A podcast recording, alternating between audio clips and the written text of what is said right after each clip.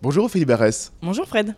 Alors, on est chez vous, on est à Agnières-sur-Seine, on est dans votre pâtisserie, boulangerie. Vous êtes passé par de très belles maisons. Vous avez travaillé entre autres avec Christophe Michalak, que le grand public connaît très bien. Vous avez en plus remporté une émission euh, pâtissière qui passait sur France 2 il y a une dizaine d'années. Bref, vous avez un très très très beau parcours et aujourd'hui nous nous rencontrons pour la sortie d'un très beau livre qui s'appelle Encore, qui est le nom justement de votre pâtisserie, euh, qui s'appelle Encore aux éditions Ulmer et qui fait la part belle aux herbes aromatiques. Et je crois savoir que ce qui peut paraître étonnant euh, pour beaucoup d'entre nous, pour vous, finalement c'est assez naturel de pâtisser avec des herbes aromatiques, c'est ça hein?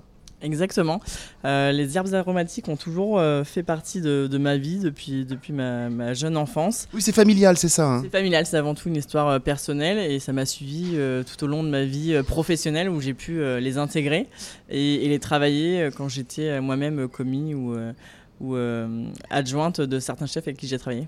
Déjà toute petite, vous, euh, quand vous faisiez la pâtisserie à la maison, vous mettiez des herbes dedans? Ça, ça démarre comme ça? C'est une idée qui vient de peut-être de votre maman, de votre grand-mère, de votre grand-père ou papa? Oui, oui, euh, j'ai eu la chance de naître dans une famille euh, épicurienne où l'art de la table et, et, savoir manger en fait était nécessaire et, vital presque. donc j'ai eu une famille avec beaucoup de potagers. quand je partais en vacances, en week-end. Mes oncles et tantes avaient tous un potager et effectivement, les herbes aromatiques étaient présentes, que ce soit de l'entrée en passant par le plat, euh, finir par un dessert, pêche pochée à la verveine, un, poulet au, thym, un lapin à la sauge avec une entrée, je sais pas moi, avec de la ciboulette, et puis on finissait parfois donc sur une infusion, et puis même une liqueur. Aujourd'hui, est-ce que vous allez chercher vous-même vos herbes aromatiques, ou alors vous allez au marché comme euh, finalement tout à chacun?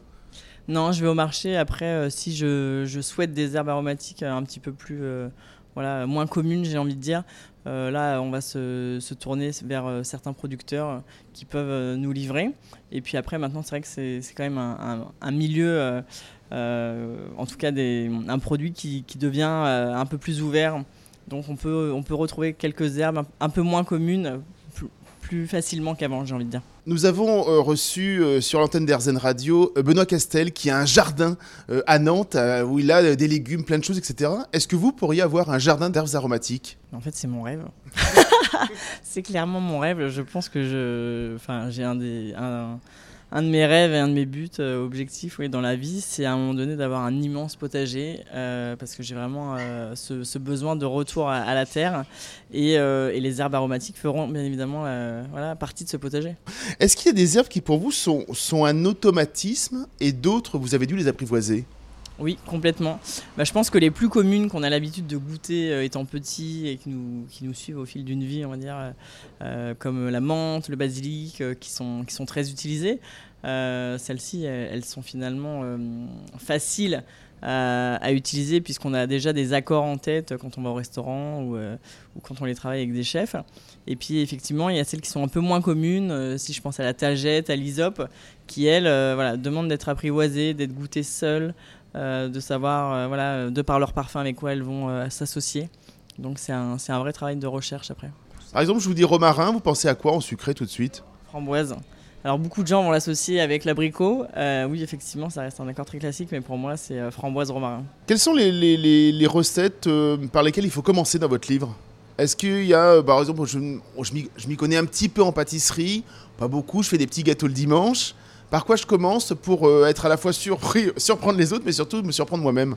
Il y a des recettes très simples comme euh, les crêpes à l'huile de basilic, il y a des petits sablés euh, romarin et noisettes, et ça, voilà, c'est complètement accessible à n'importe quelle personne qui n'a même jamais fait de pâtisserie de sa vie.